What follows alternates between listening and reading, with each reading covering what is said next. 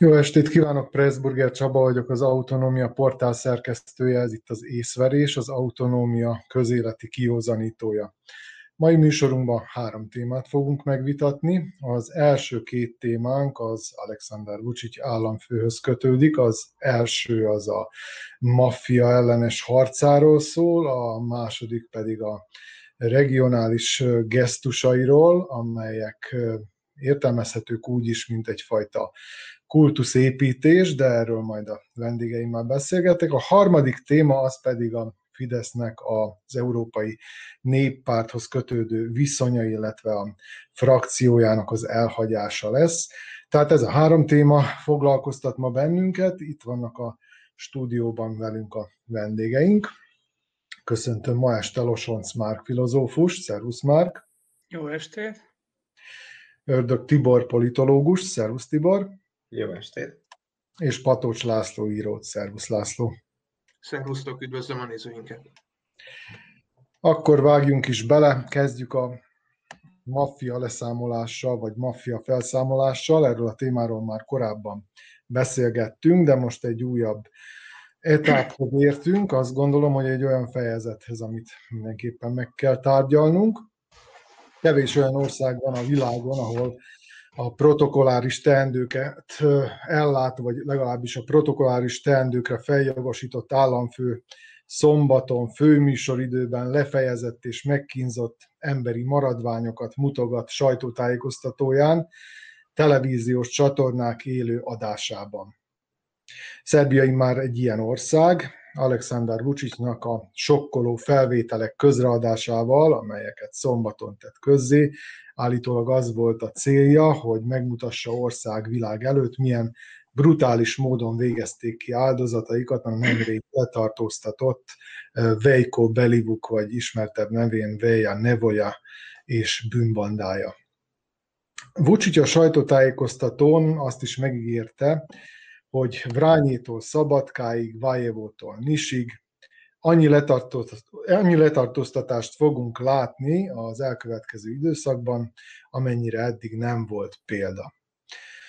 A brutális fotókkal megspékelt sajtótájékoztatónak több aspektusa is van, kezdve attól, hogy a Vucic ismét túllépte a saját hatáskörét, hiszen a maffia ellenes hadműveletként apostrofált ügy olyan részleteit osztotta meg a széles nyilvánossággal, amelyek egyelőre kizárólag a nyomozati szervek, a rendőrség és az ügyészség hatáskörébe tartoznak. Továbbá olyan felvételeket mutogatott, amelyekről tudta, hogy nemzeti frekvenciával rendelkező és olyan tévécsatornák fogják közvetíteni, amelyek nemzeti frekvenciával rendelkeznek, és minden korlátozás nélkül akár kiskorúak is láthatják ezeket a szörnyű fölvételeket. Mi azonban egy harmadik aspektust beszélnénk meg itt alaposabban, bár kitérhetünk a másik kettőre is, nevezetesen azt, hogy kire akar ráijeszteni, és meddig akar elmenni Vucic ebben az úgynevezett maffia leszámolásban. Egykor uh, Szlobodán Milosevic nejének Mira Markovicsnak a Bazár magazinban megjelentetett napló bejegyzései jelezték előre, hogy kivált a rezsim környékén kegyvesztette, illetve kinek van félnivalója. Manapság pedig a rezsimhű bulvárlapok lejárató kampányait kell nyomon követni, tehát ezek a bulvárlapok töltik be ezt a szerepet, ugyanis ezekből látszik, hogy kinek áll rosszul a szénája hatalom berkein belül. Na meg az örökös ellenzéki, vagy úgy is mondhatnám, kedvenc ellenzéki Vojiszláv Sesej radikális vezér megnyilatkozásaiból látszik ez. Ő ugyanis valamiért mindig rendkívül jó, értesült és benfentes információkkal rendelkezik. De vajon tényleg egy hatalmi harc zajlik, amely minden jel szerint Nebojsa Stefanovics ellen irányul, illetve a vele való leszámolás felé mutat, vagy, vagy itt valamiféle blöffel állunk szemben, amelynek nem lesz igazi epilógusa. Ez volna az első kérdésem.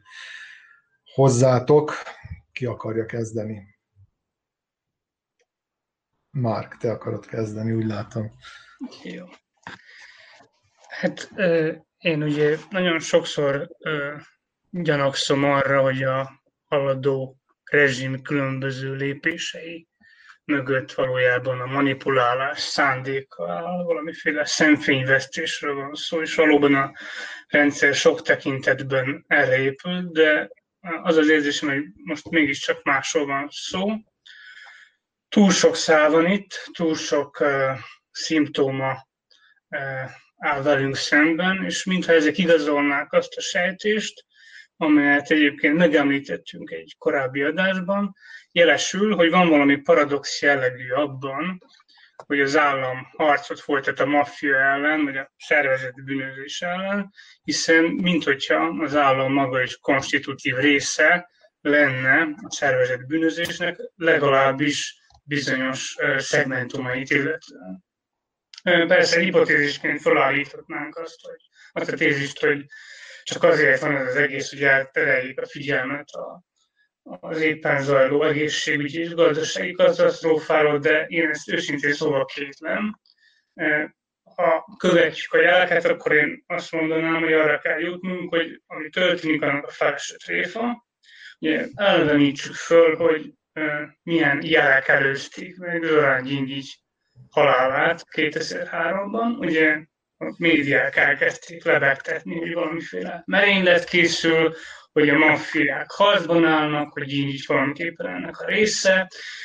Ugyanakkor a mostani helyzethez hasonlóan Sesej volt az, aki meglevetette szintén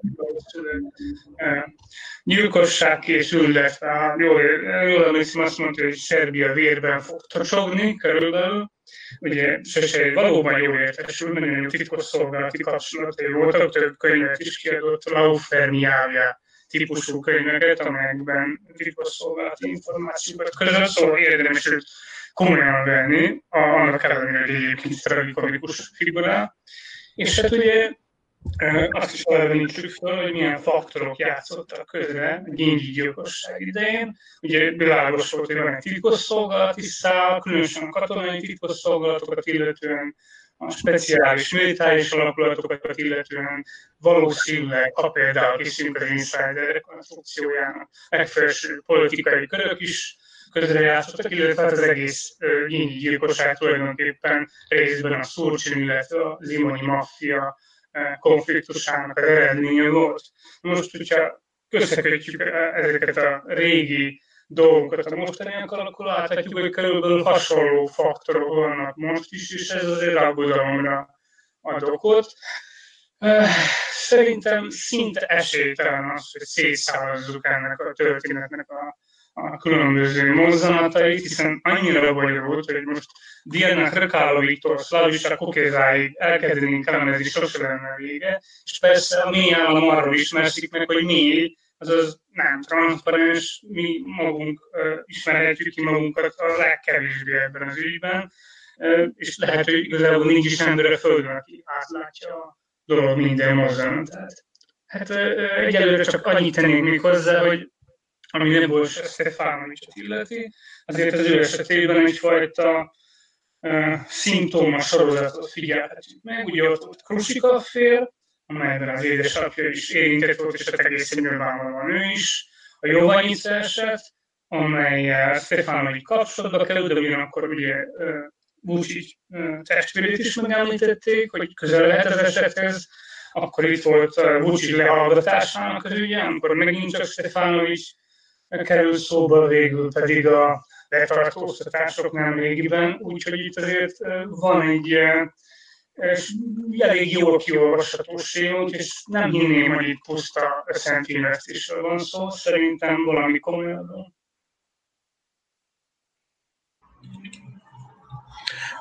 Egyébként ezen a sajtótájékoztatón Vucic megígérte azt is, hogy az állami szervekben nem maradhat olyan személy, aki bármilyen formában összeköttetésben van ezzel a Belivuk bandával és aztán később a Vucichoz igen közel álló újvidéki polgármester Milos Vucevic, aki egyébként a haladó pártnak az alelnöke, azt nyilatkozta, hogy létezik egy párton belüli klik, amely a végrehajtó hatalom révén átvette a kontrollt az állam egy része felett, és vannak köztük miniszterek is, meg igazgatókat mondott, azt hiszem.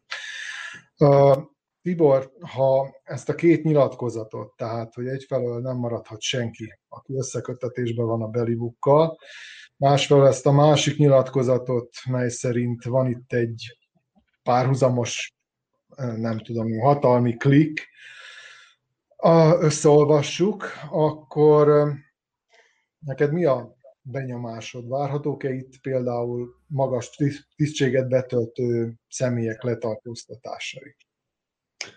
Akár ez is előfordulhat. Nekem úgy tűnik, hogy ez a jelenlegi helyzet arról szól, hogy hogyan rendeződik át egyrészt a háttérhatalom, ami most éppen a maffiával is a kapcsolatokat igen erősen kialakította, és hogyan lehetséges akár ezeket a területeket is megszerezni. Lehet, hogy itt valójában a háttérben ezeknek a maffia oligarcháknak a harcában azért ezt is láthatjuk, és amikor ha emlékszünk rá, tavaly ősszel a választások után éppen ez a, a korrupció, a szervezett bűnözés elleni harcot hirdetett ismét az ország vezetése, akkor már ezt készíthette elő, hogy a számukra rivális féllel kellene leszámolni, ők lennének azok, akik majd megjelenhetnek itt a felelősségre vonás során, azért ez nagyon drasztikus megnyilatkozás volt mindenképpen az államfő részéről, ahogy el is mondtad és elhangzott. Ennek azért nem ez a, az eljárási módja sem ebben a szakaszban, hogy megtörténjen.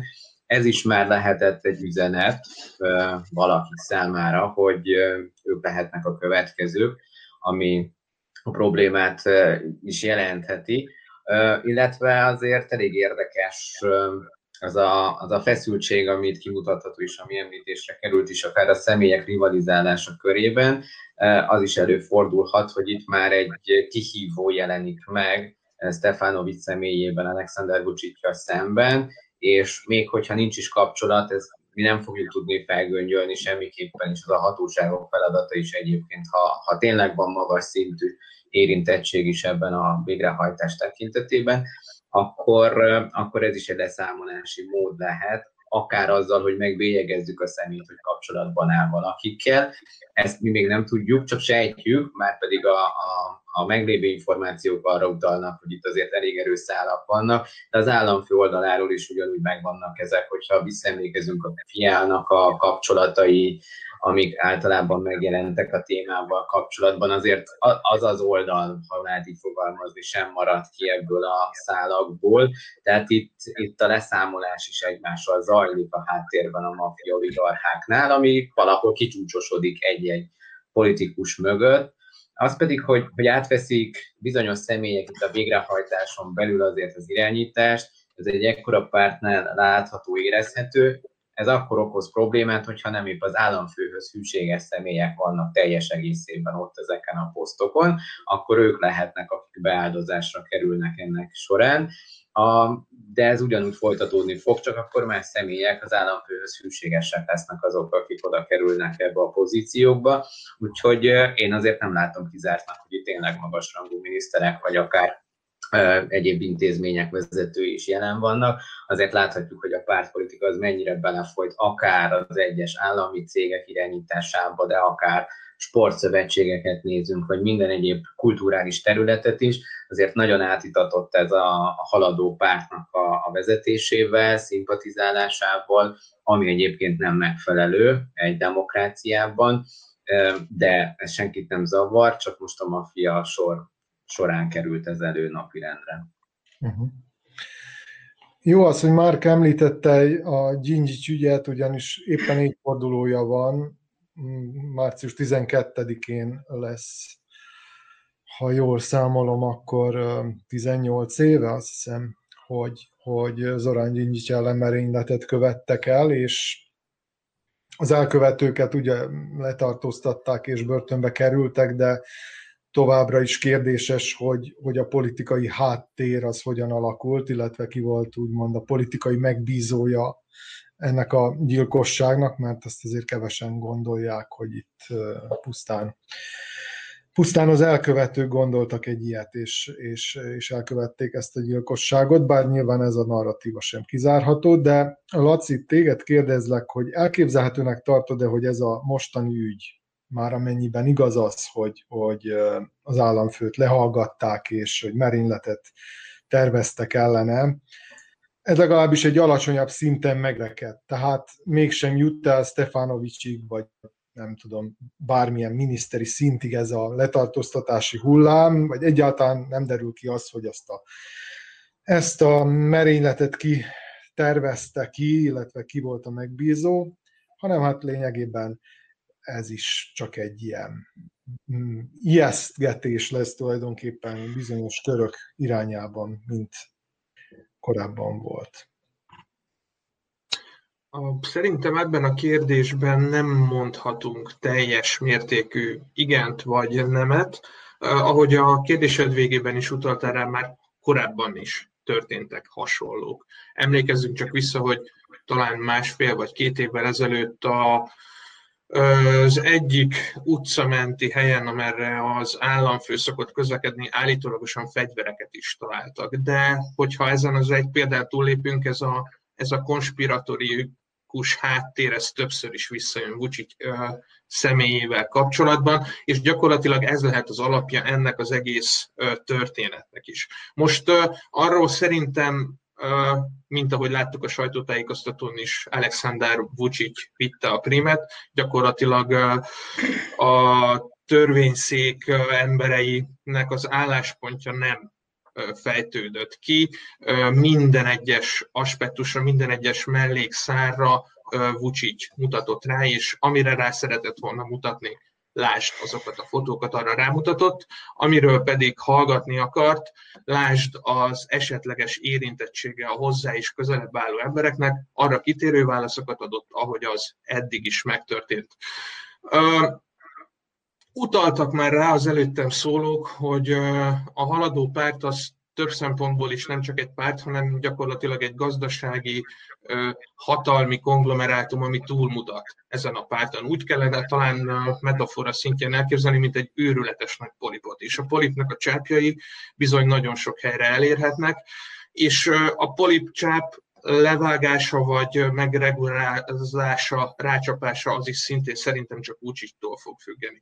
Az, hogy most milyen további folyamatok fognak ebben a történetben lezajlani, szerintem az nagyon nagy részt attól fog függeni, hogy a, a föltételezhetés szinte ténylegesen biztosan meglévő párton belüli ö, erővonalak hogyan alakulnak. Csak abba gondoljatok bele, hogy ö, ugye Anna Brunabic és Alexander Wulin aki ugye nem haladó pártag, de ők voltak ott az államfő mellett, ennek is bizonyosan van egy szimbolikája, és nem kell ilyen kriminológiai magasságokba menni, elég ott lennünk, hogy ők hűségesek, talán kijelenthetjük, hogy őket nem fogja semmi komolyabb bántódás érni. De hogy a Stefanovics, mi lesz,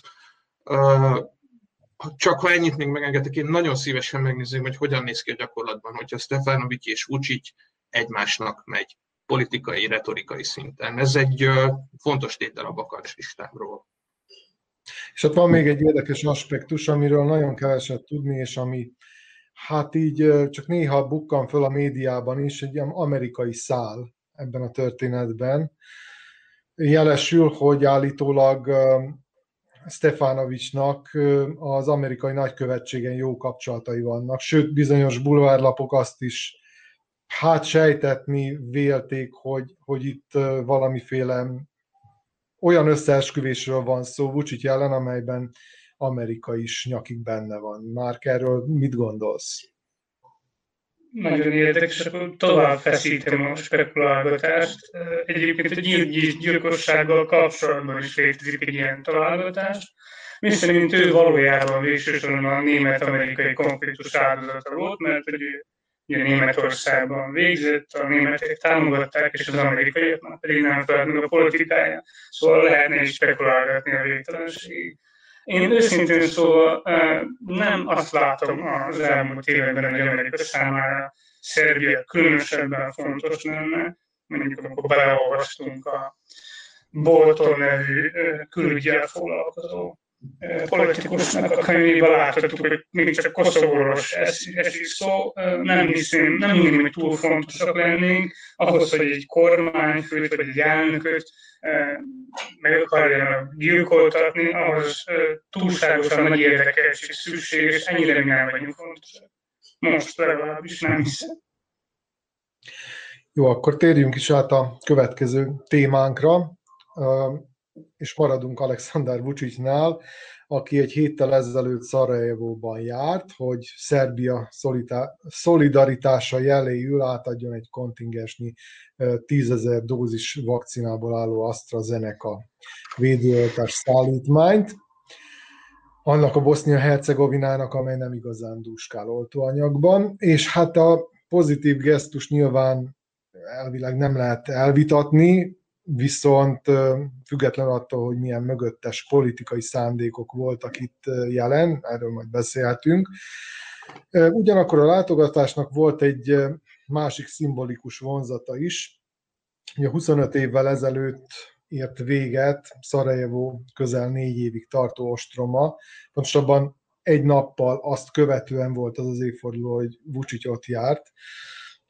Laci, téged kérdeznélek első körben, hogy bár ez nem mondatott ki, hogy itt ez értelmezhető-e mondjuk Bosznia főváros, boszniai főváros meglátogatása, ez a vakcinaadomány egyfajta bocsánatkérésként, de mégis mondjuk ilyen kontextusban elhelyezhető ez, ez a látogatás, vagy, vagy ennek egészen más volt a, a szimbolikája?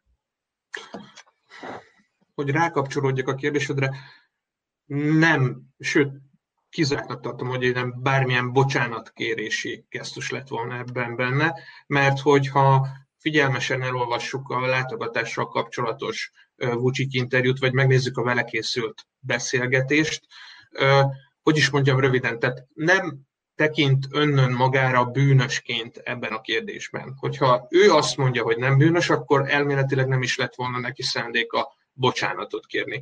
Nagyon kedves fordulata ezekben az interjúkban, hogy mindenki változik, aki nem változik, az gyakorlatilag a múltban ragad, én megváltoztam, én nem maradtam a múltban, innentől kezdve nem hinném, hogy bocsánatkérési jelentéseket lehetne ehhez a történethez társítani. Viszont már az az apróság is, ahogy te is utaltál rá, egy nappal az ostrom vége környékén jelenik meg Vucic, emögé viszont valamiféle szimbolikát talán mégiscsak bele lehetne tenni, azáltal, hogy a diplomáciában nagyon kevés ilyen véletlen történik meg. Úgy hinném, hogy nem a bocsánatkérés, hanem inkább egy ilyen regionális, áhított vagy ténylegesen meglévő vezetői szerep alátámasztása, megerősítése lenne itt a, talán a kicsit pontosabb gondolat. Amit még itt mindenképp meg kell említenünk, és ebben szerintem nem biztos, hogy kivetni valót kellene találnunk, ténylegesen szükség van Bosznia-Hercegovinában ezekre a védőadásokra, tehát ezt akár szépségként is fel lehetne fogni, de ö, nem tudom, hogy pontosan mi lehetett Vucicnak ezzel a, a nagyobb távú szándéka. Ö, az talán jó, hogy a konglomerátum minden vezetőjével tudott tárgyalni, vagy legalább találkozni, és ez is egy gesztus, ami esetleg a béke vagy a normálisabb országközi viszonyok felé mutat. Uh-huh. Egyébként a, ez a vakcina diplomácia, ez nem ezzel a boszniai látogatással kezdődött, ugye azt hiszem először Észak-Macedóniába vitt vakcinákat, Montenegróba, Koszovóba milyen összefüggésben értelmezhetők ezek a gesztusok, Tibor? Mindenképpen az, amit László említett, a regionális szerep, az, amit én is kiemelnék ebből, és láthatjuk, hogy olyan országoknak próbál segíteni, vagy adni bizonyos adagokat, akik nem dúskálnak ezekben az oltóanyagokban, mint Észak-Macedóniában is azért eléggé hátul volt. Boszniában nagyon sokat hallhattuk, hogy a végére kerültek a sornak, és még mindig várják és próbálják beszerezni ezeket az oltóanyagokat. Viszont Alexander Vucic az, aki hát mondjuk túlrendelte magát, ha összeadjuk már ezeket a, a lekötéseket, az a legutóbbi van, ami 13 milliónál e, jártam talán, ami ami az, adagok, az adagokat jelenteni, úgyhogy ebből már jut a határon túli szervek számára is, illetve a környező országoknak, úgyhogy ez inkább szerintem egy előre megfontolt, felépített kampánylépés is, ez a vakcina diplomácia ezzel való érésük, és, és ahogy láthatjuk is azért igyekeznek olyan szomszédos országokba menni, ahol a befolyást tudják még talán erősíteni, vagy akár visszaszerezni, megszerezni, mint Montenegróban azért ott az elmúlt években elég érdekes volt a kapcsolat, most ezen próbálnak talán javítani is, illetve Bosznia-Hercegovinában, ha én jól olvastam, akkor ott, ott a szerbeknek, illetve a horvátoknak vitte elvileg ezt az adagot, és az ő számukra lett volna ez, ez átadva. A horvát-boszniai elnökségi tag az nagyon meg is köszönte ezt, hogy ez számíthat Alexander Vucicra, míg azért mások kifejezték nem tetszésüket is ezzel kapcsolatban, hogy hát Indiában gyártott AstraZeneca, ez most éppen nem volt egy jó időszak, és akkor a bevizsgáltatás az még itt előkerült. Tehát én a regionális szerepet emelném ki, ugyanúgy, mint ahogy László is említette, de ez szerintem már egy hónapok által felépített lépésnek most a megvalósulása volt egyébként, nem most találták ki, hogy akkor adjunk a szomszédoknak, és azért nem olyan óriási adagokról sem van. Sincs szó, ami azért odahaza Szerbiában is nélkülözhetetlen lenne, ezért nagyon jól mutat, és jól lehet a, a közvéleménynek is ezt a, ezt a megmentő szerepet is továbbítani és átadni. Uh-huh. És hát ugye van egy fontos momentum még az, hogy Vucic szereti személyesen átadni ezeket az adományokat, mint hogyha ez a, az ő személyes adománya volna. De például mondjuk érdekes volt az, hogy maga a kínai elnök Xi Jinping a legutóbbi ilyen küldeményét úgy időzítette, hogy az, az Alexander Vucic születésnapján érkezzen meg. Tehát ez is egy ilyen a személyi kultusz irányába mutató gesztus volt, egy olyan elnöktől, aki szintén ehhez szokott, föltételezem. És hát, hogyha még ehhez hozzávesszük azokat a Koszovóból spontán Belgrádba utazó diákokat, akik énekkel köszöntötték Alexander Vucicot a születésnapján, akkor, akkor már tényleg olyan sok mindent összeolvastunk, ami számomra legalábbis abba az irányba mutat, hogy itt, itt valaki hát nem csak, hogy személyi kultuszt próbál építeni, amit nem ma kezdett, de ezzel a regionális ex-ju összefogásával, meg hát ez a születésnap ünneplés, tehát csomó olyan gesztus, ami mintha mégiscsak valami boldog békeidőket idézne, és, és, és hát legalábbis nekem Tito jutott eszembe róla. Nem tudom, hogy Mark szerinted lehet ebben a ebben a kontextusban olvasni ezt a, ezeket a gesztusokat, amiket láttunk az elmúlt héten. Érdekes nekem egyáltalán a békeidők jutnak eszembe, hanem a tavalyi, a tavaly előtti év hírei arról, hogy mennyire militarizálódik Szerbia, nem csak a sorkatonásság témájának felvetésére gondolok, hanem arra, hogy milyen mennyiségű fegyvereket adtunk el, illetve vásároltunk, és egy Vucic illetve a hozzá kötődőek hányszor hangsúlyozták, hogy Szerbia a régió katonailag legerősebb országa, úgyhogy ez nem annyira a békeidőkre való allúzió, inkább valami másra. Az egyébként elég furcsa, hogy vannak ezek az egymásra kísértetésen emlékeztető autoritár rendszerek, tehát strukturálisan nagyon hasonlítanak, és mégis azon vannak, hogy a vezető személyét kiemeljék.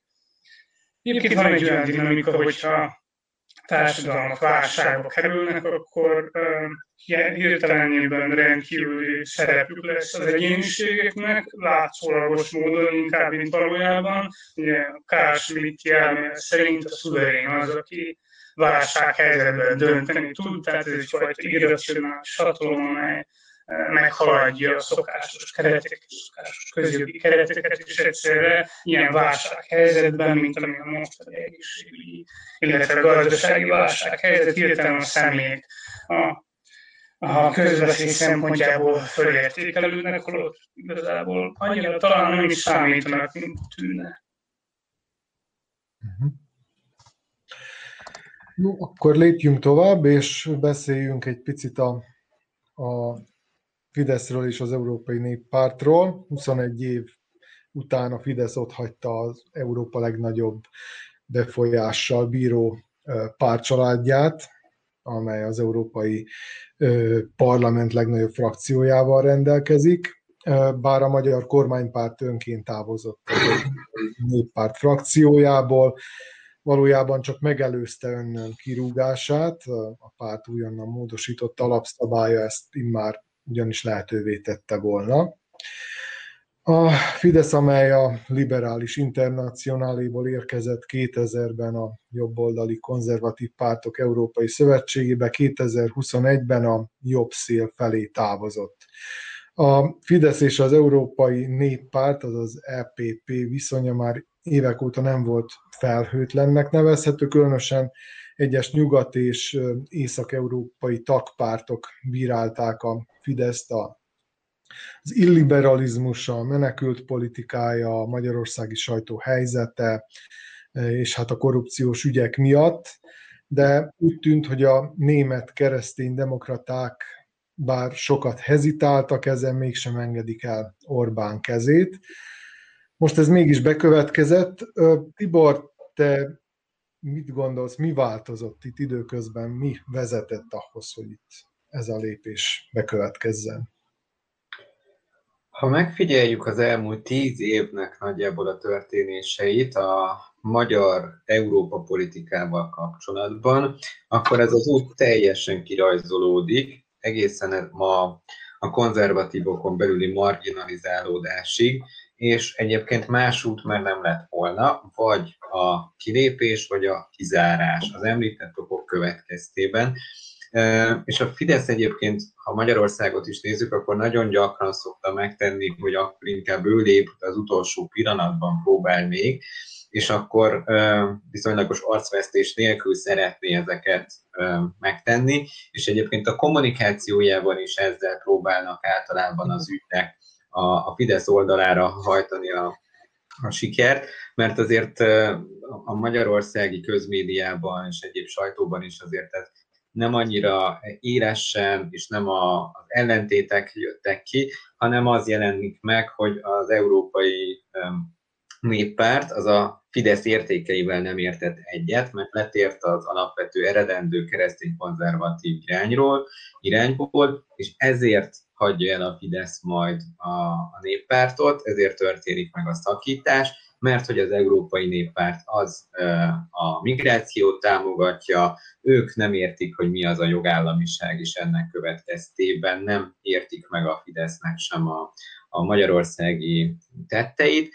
Ez vezet oda a retorikai különbségek, és egyébként lassan ideológiai különbségek is, hogy ez a szakítás megtörténik de azért itt voltak súlyos személyi problémák is, ha megfigyeljük. A legutóbbi európai parlamenti választáson volt egy jelöltje is, és a Spitzen Manfred Weberre kapcsolatban, amit egyébként Orbán Viktor vétózott meg nagyjából, és talált még maga mellé pár állam és kormányfőt, vagy inkább kormányfőket, ami, ami szintén a néppárt jelöltjének nem tett jót, hogy a saját pártcsaládján belül vétózták meg az ő személyét. Tehát itt nagyon sok olyan elem volt, ami egyébként apró legúként egymásra épült, és elvezetett odáig, hogy hát Novák Katalin és szavazás előtti pár percben, órában tette közzé azt a kilépési dokumentumot, amit, amit láthattunk, hallhattunk. Egyébként az is információk vannak róla, hogy már erre korábban is készültek, mert azért pár nappal korábban az MP képviselők egy része már az egyes szakbizottságokban elköszönt, hogy a továbbiakban már nem ebben a minőségükben lesznek jelen. Ez most mindenképpen az a következményen jár, hogy a Fidesz elveszít fontos helyeket és tisztségeket az Európai Parlamentben, ami akár az alelnöki tisztséget is, Járóka Líviának az alelnöki tisztségét is jelenti, de egyéb szakbizottságok tagságát is, vagy elnökletét is hasonlóan fogja ez érinteni, de az Európai Parlamentben nem sokára újraosztják a helyeket. A kérdés meg az lesz, hogy a Fidesz az a képviselők a függetlenek között maradnak el, vagy akár másokkal együtt alakítanak egy újabb frakciót. Erről még nincs egyértelmű válasz, bár azért szerintem a háttérben mennek a tapogatózások, meg a találgatások. Uh-huh. Mark, itt Tibor elsősorban a, a, az Európai Néppárt retorikáját domborította ki, tehát hogy az Európai Néppárt több tagpártja szerint a Fidesz eltávolodott ezektől a konzervatív nézetektől, amelyeket a pártcsalád képvisel.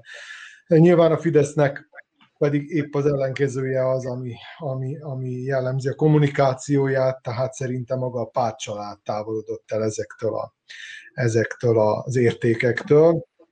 De hogyha mondjuk szélesebb társadalmi kontextusban nézzük, akkor, akkor, akkor szerinted mi idézte elő ezt a, ezt a szakítást? Tehát arra gondolok, hogy a, a Fidesz céljai, politikai vonalvezetése tért el a fősodortól, vagy valóban történt itt a fősodor részéről, tehát a konzervatív, vagy mondjuk így az Európai Néppárt fősodra részéről egyfajta eltolódás úgymond balra, vagy egy másik irányba, konzervatív értékek felül. Jó, hát igazából idestova egy évtized egyfajta bohózkodást lehetünk szemtanulni. Ugye Tavares jelentés, Sargentini jelentés, akkor ez a tavalyi történések, húzavonák, hogy, hogy megbüntetik, de mégsem büntetik meg, igazából ez szinte egy évtizedet tart, és maga az, hogy ez ilyen sokáig elhúzódott, mutatja, hogy mennyire komolytalan igazából az, ami Brüsszelbe történik. Ugye amikor a néppárt szerepéről esik szó, azért említsük meg, hogy maga az Európai Parlament nem egy túl fontos intézmény. Ugye nem igazán hoz törvényeket, ebben az értelemben nem is rendes parlament, igazából kormányokat se hoz létre, és nem mutat meg, végső szót inkább az Európai Tanács mondja ki. És hát ami meg magát a parlamentet illeti, ezek a pártcsaládok igazából nagyon lazán szerveződnek, ami pedig a, hatalmi előviszonyokat illeti, a néppárt, a szociáldemokraták és liberálisok általában eh, nagyon szorosan együttműködnek, fontos számukra, hogy konszenzus alakítsanak, tehát a centrális erőteret képeznek, Terik alig talán úgy fogalmazna, hogy a centrum szélsőségességét képviselik. Tulajdonképpen csak annyi történt, hogy a Fidesz annyira szalonképtelen lett, hogy kikerült ebből az erőtérből, illetve most már nyilván végképp vállalhatatlanná vált, de ez nem jelenti azt, hogy ebből súlyos következmények fakadnak, teszem azt az európai tanácsbeli erőviszonyokra nézve. Én sokkal kevesebb jelentőséget tulajdonítanék ennek az egésznek, mint amennyit a magyar sajtó szokott. Uh-huh. Nem is arra gondoltam, hogy most ennek mekkora jelentősége van, hanem te hogyan látod azt, hogy az elmúlt tíz év során például a Fidesz változott meg, hogy így leegyszerűsítsem, a többiekhez képest, vagy a többiek, tehát úgymond a fősodor változott meg, és a Fidesz az, amely továbbra is azokat az értékeket képviseli, amelyeket nem tudom, 20-30 évvel ezelőtt a teljes néppárt képvisel. Jó, akkor erre viszont azt válaszolom, hogy a Fidesz változott meg.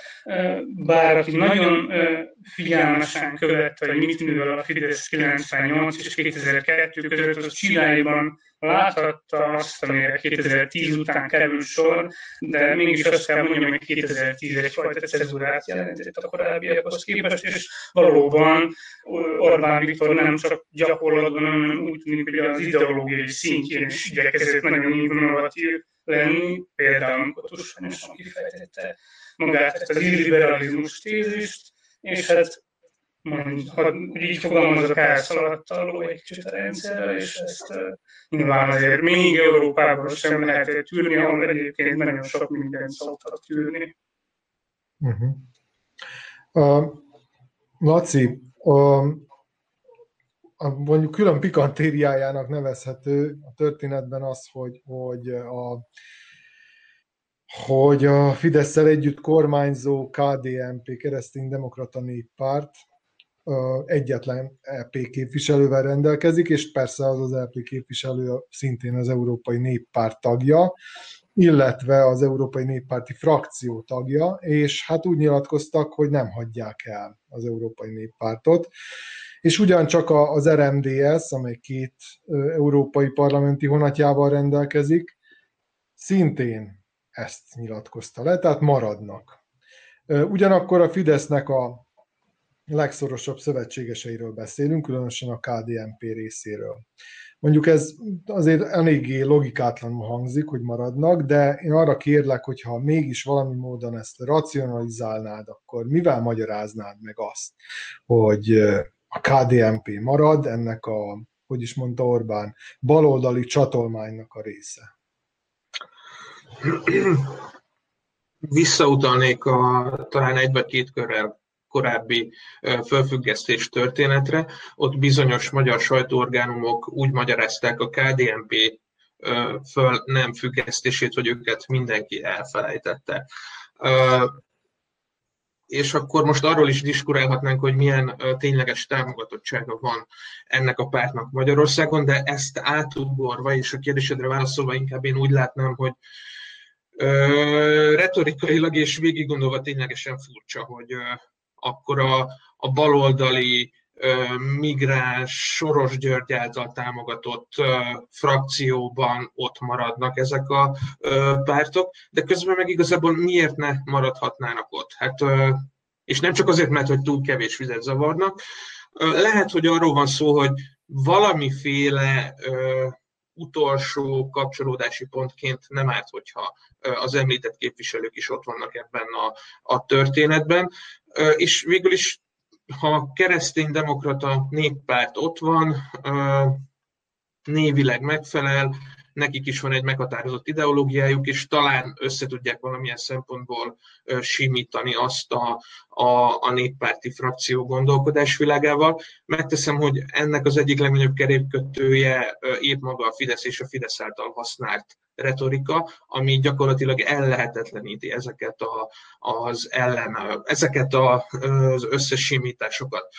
És hát végül is, hogyha megengeditek még az RMDS-ről is annyit, hogy abban pedig tényleg nem látok semmi különösebb problémát, hogy egy kisebbségi magyar közösség európai parlamenti képviselői nem hagyják ott a jelenlegi legerősebb frakciót, bár nem tudom, hogy azon a szintéren és azon a játéktéren, ahol ők most ott maradtak a helyükön, mire lesznek képesek a Fidesz támogatottsága nélkül.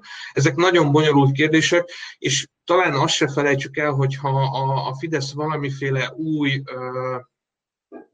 konstrukciót, új frakciót szeretne létrehozni az Európai Parlamentben, semmi se köti a néppárthoz a, mm, keresztény, a KDNP-t és az RMDS képviselőket, simán megtörtént, hogy ők is át fognak majd csatlakozni ide. Igen, és hát azért azt, azt hangsúlyozzuk, hogy itt most az Európai Néppárti frakcióról beszélünk, tehát a Fidesz az Európai Néppártot nem hagyta még el, bár mm, azt hiszem Gulyás Gergely, meg maga Orbán is a, a pénteki rádió interjújában azt mondta, hogy ez gyakorlatilag technikai kérdés is, hogy itt elváltak már az Európai Néppárt és a Fidesz útjai. Tibor, te szerinted is pusztán technikai kérdésről van szó, vagy azért a Fidesz valami miatt még kivár? Azért ez nem annyira technikai kérdés szerintem, azért még jó, hogyha abban a kapcsolati szálban meg vagyunk, még lehetne találni egy-két olyan pártot, aki talán a Fidesz mellé áll, hogyha ez egy nagyobb kérdés jelent, és tényleg nem az EP frakcióknak a számáról vitatkozunk, hogy most hányan vannak és hol ülnek, az kevesebb vizet zavar, de azért az egész európai elköteleződésben sokat elárul a hovatartozás, de én nem látom azt, hogy a néppárt továbbra is bent tartaná, mint párt család a Fidesz magánál. Tehát az első lépés az lehet, hogy a frakciónak az elhagyása, de ezt követni fogja majd a néppártból való távozás is és azért, azért lehet, hogy itt a lengyelekkel valami együttműködés, vagy akár az olaszokkal egy együttműködés kialakulhat, bár az olaszok legutóbb elzárkóztak ettől, ha jól értesültem róla, tehát azért én nem technikai kérdésként fognám ezt fel, és valójában azért meg voltak alapozva azok a lépések, amiért őket tényleg kizárták és szalonképtelenné tették. Tehát nekem ez a véleményem róla, hogy azért itt nem technikai kérdésről van szó. Persze egy rádióinterjúban ez egyszerű polgárt az részletek nem fogják érdekelni, ez is érthető a, kommunikáció során, de azért ezek nagyobb oldalejű kérdések, és azért az már egy sokkal szimbolikusabb dolog, amikor egy pár családot is elhagy egy párt, nem hiába viszonylag ritka váltásokról van szó, vagy kilépésekről. Akkor jól értem, hogy úgy gondolod, hogy azért a, a Fidesznek komoly haszna volt az Európai Néppárti tagságból? Természetesen nagy haszna volt belőle, ameddig az megérte, vagy úgy érte meg számukra, hogy nem éppen saját magukat vezényelték ki ebből az együttműködésből, mert azért, ha maradtak volna 2010 után is egy, egy konzervatívabb, vagy kevésbé szélsőséges irányba elmozduló retorika mellett, vagy intézkedések mellett, akkor ez még továbbra is egy gyümölcsöző működés lenne, csak valahogy belekerültünk egy olyan spirálba, ami ez a kettős beszédet jellemezte, hogy valójában brüsszelezni kell Budapesten, hogy legyen valaki, akit hibáztatunk, de kint pedig ott kell szavazni, akár a többi miniszterrel, vagy akár a többi LP képviselővel, ami azért kicsit megnehezíti a dolgot, mert Brüsszelből nem nagyon értik, hogy miért mondanak Brüsszelt, amikor az ő embereik ülnek ott, meg azok szavaznak a kérdésekről, és ez nagyon sokáig, hogyha pörög-pörög a rendszerben, akkor előbb-utóbb kiváltja azokat az ellenérzéseket, amelyek előbb-utóbb összeadódnak, és hát láthattuk, milyen következménnyel jár. Uh-huh. Azért lovagolok ezen az Európai Néppárti tagság, illetve az Európai Néppárti frakció tagság közötti különbségem, mert amikor a technikai kérdést említettem, tehát ez mennyire technikai kérdés, arra is gondoltam, hogy itt esetleg a Fidesz valamiért kivár. Például kivárja azt, hogy Németországban hogyan alakulnak a választások. Ugye itt is kétesélyes a dolog olyan tekintetben, hogy a, a, az uralkodó konzervatív német pártnak, a CDU, CSU szövetségének tulajdonképpen melyik szárnya győzedelmeskedik. Tehát inkább az, amely jobbra viszi a pártot, és, és, és talán a Fidesz-szel hát jobb kapcsolatokat ápol, vagy egy másik erő vonal, amely inkább mondjuk a, a zöld párttal alakít majd koalíciót, mert azt hiszem, hogy a közöny kutatások nagyjából azért azt mutatják, hogy nem kérdéses a, a CDU-CSU szövetség vezető szerepe a következő kormányzat esetében sem. Tehát Márk, te ugye azt mondtad, hogy ennek olyan különösebb jelentősége nincs, meg az Európai Parlament is egy, egy hát nem mondtad, hogy sóhivatal, de nagyjából... Mondtam, hogy nem is parlament. Erre utaltál, igen. És hát ugye maga a pártcsalád is egy ilyen laza szövetség, de azért hát nagyon sok, nagyon sok kapcsolatot jelent az, hogyha egy párt tagja egy ilyen szövetségnek. Tehát szerinted alakulhat-e még úgy a helyzet, hogy a német választások tükrében esetleg a Fidesz visszatáncol, vagy visszaveszik, vagy hát az néppárti tagsága megmarad? Nem akarom teljesen megkérdőlezni a párcsaládok jelentőségét, hiszen valami minimális szimbolikus jelentősége van, különösen azon a szavazók számára, akik nem igazán ismerik az erőviszonyokat, és azt is, hogy ez tényleg jelent valamit. Meg hát ugye ez az egész intézmény voltak éppen egy kádér temető, ugye jelentős mértékben olyan politikusok szoktak ide kerülni, akik a maguk módján nívósak, de otthon nem föltétlenül kívánatosak, kívánatosak, és hát ha már kádér temetőről van szó, nyilván nem mindegy, temetőnek melyik parcellájába kerülünk. De egyébként viszont azt látom, hogy legalábbis a legutóbbi hírek alapján, hogy Orbán Viktor olyan mértékben Salvinihez, vagy a lengyelekhez közeledik, hogy ezt nem igazán lehet visszafordítani, vagy például nagyon érdekes, szimbolikus esemény volt, amikor tartottak egy félnapos uh, konferenciát, amelyen Orbán Viktor mellett csak Alexander Vucic vett részt, és János Jánsa. Ugye legyen egy kérdésünk sem, amelyben nem erőlne Alexander Vucic, vagyis Niznaszki. Tehát azt látom, hogy Orbán Viktor nagyon határozottan, tendenciózusan egy irányba halad, és egy bizonyos helytől pedig eltávolodik, és nem látom, hogy ez visszafordítható. Jó, akkor maradjunk ennél a forgatókönyvnél, tehát hogy a Fidesz távozik, és teljesen eltávolodik az Európai Néppártól. Ugye felmerült az a lehetőség, hogy két pártcsalád jöhetne számításba, amelyhez csatlakozhatna a Fidesz, illetve beszélnek arról, hogy esetleg itt a Fidesz majd összehoz egy újat. de mennyire, mondjuk Laci, mennyire látod fából vaskarikának azt, hogy, hogy hát nevezzük radikális jobboldali vagy szélső jobboldali Európa szkeptikus pártoknak, hogy ezek a pártok a hatalmas különbségeik ellenére találjanak valamiféle közös nevezőt, és, és az érdekeiket egy párcsaládba kanalizálják. Ez nem volna túlságosan a földtől elrugaszkodott gondolat. Ha megnézitek például az elmúlt hetek, hónapok magyar külügyminiszteri utazásait, ott is volt egy nap, amikor több euroszkeptikus párt vezetőjével is találkozott, tehát minden bizonyal valamiféle háttérépítés működik a történetben. Nagyon érdekes ez szerintem a, a, a Salvini szál. Ugye az egy vagy két, már nem tudom számolni, mert nagyon gyorsan változnak az olasz kormányok, tehát hogy néhány olasz kormányjal ezelőtt ugye belügyminiszteri pozíciót vitt, majd kibukott, és, és most a legújabban megalakult kormányban pedig egy elég komoly tényezőként jelenik meg. Hogyha ez a kormány például fönn tudna maradni hosszabb ideig, föltételezéseim szerint Salvini valamilyen szempontból egy nyugodtabb, a korábbitól talán egy kisé szalonképesek hangnemet ütne meg, mind belföldön, mint pedig az Európai Unión belül. A Lengyelország kérdése, hát ugye velük kapcsolatban is elég sok gondja akad mostanában az Európai Uniós intézményeknek, de hogyha megnézitek a Fidesz és a, a lengyel jog és igazságosság párt politika koncepcióját, akkor pedig egy hatalmas törés az Oroszországhoz való viszony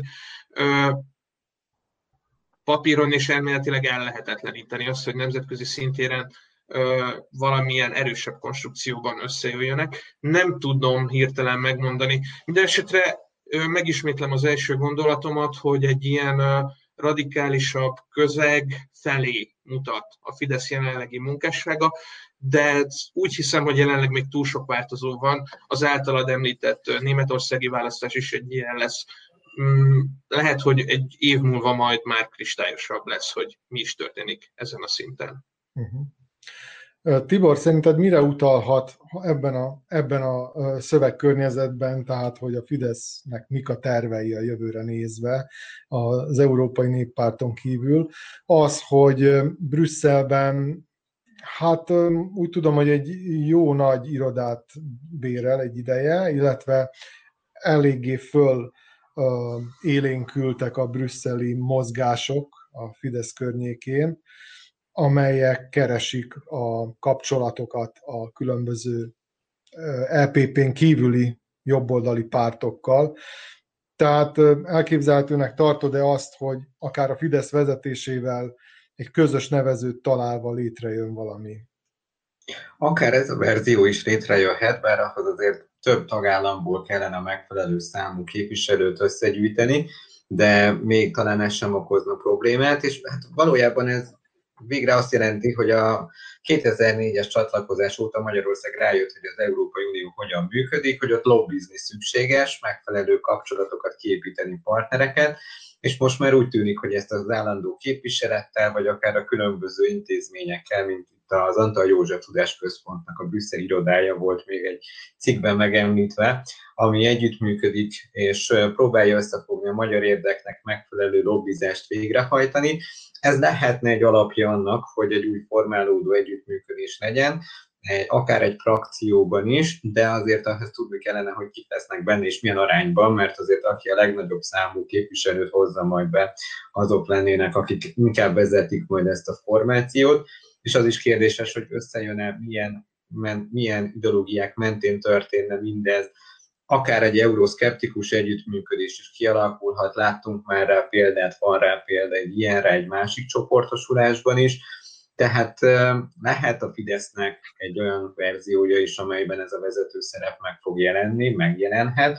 Ehhez az említett beruházás már megtörtént, a vásárlás, történtek a kapcsolatépítések is az elmúlt 16 évben, úgy tehát van egy ilyen verzió is. Én azért inkább azt látnám, hogy ők csatlakoznak majd valamilyen formációhoz, ha, ha ez létrejön, az azért egy egyszerű megoldás ahhoz, hogy ugyanazokat a zsákmány pozíciókat megszerezzék vagy talán utolérjék, mint amivel eddig is rendelkeztek a képviselőik, mert ez egy, hát, ahogy említettem már, egy kádertemető, de az ottani kádereknek ez nagyon fontos, mert nagyon jó sok pénzt lehet keresni kint, tehát ez is egy szempont, és azért nem mindig a nagy építkezések, hanem a rövid távú célok is egy-egy ember életében meghatározóak szerintem a képviselők.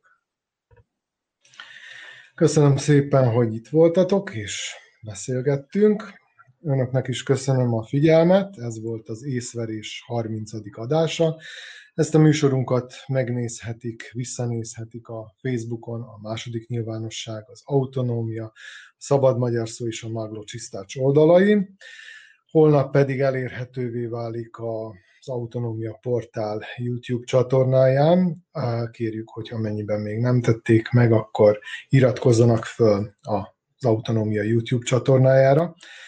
És hogyha megtehetik, akkor a honlapunkon, a hu.autonomia.info-n, vagy akár közvetlenül a donations.ndmv.org oldalon donációikat is fölajánlhatják ennek a műsornak, amennyiben tetszett ez a műsor, és remélem, hogy egy hét múlva attól függően, hogy lesz-e valamiféle teljes lezárás, vagy nem lesz, ez még a jövő zenéje, talán a héten ez is kiderül.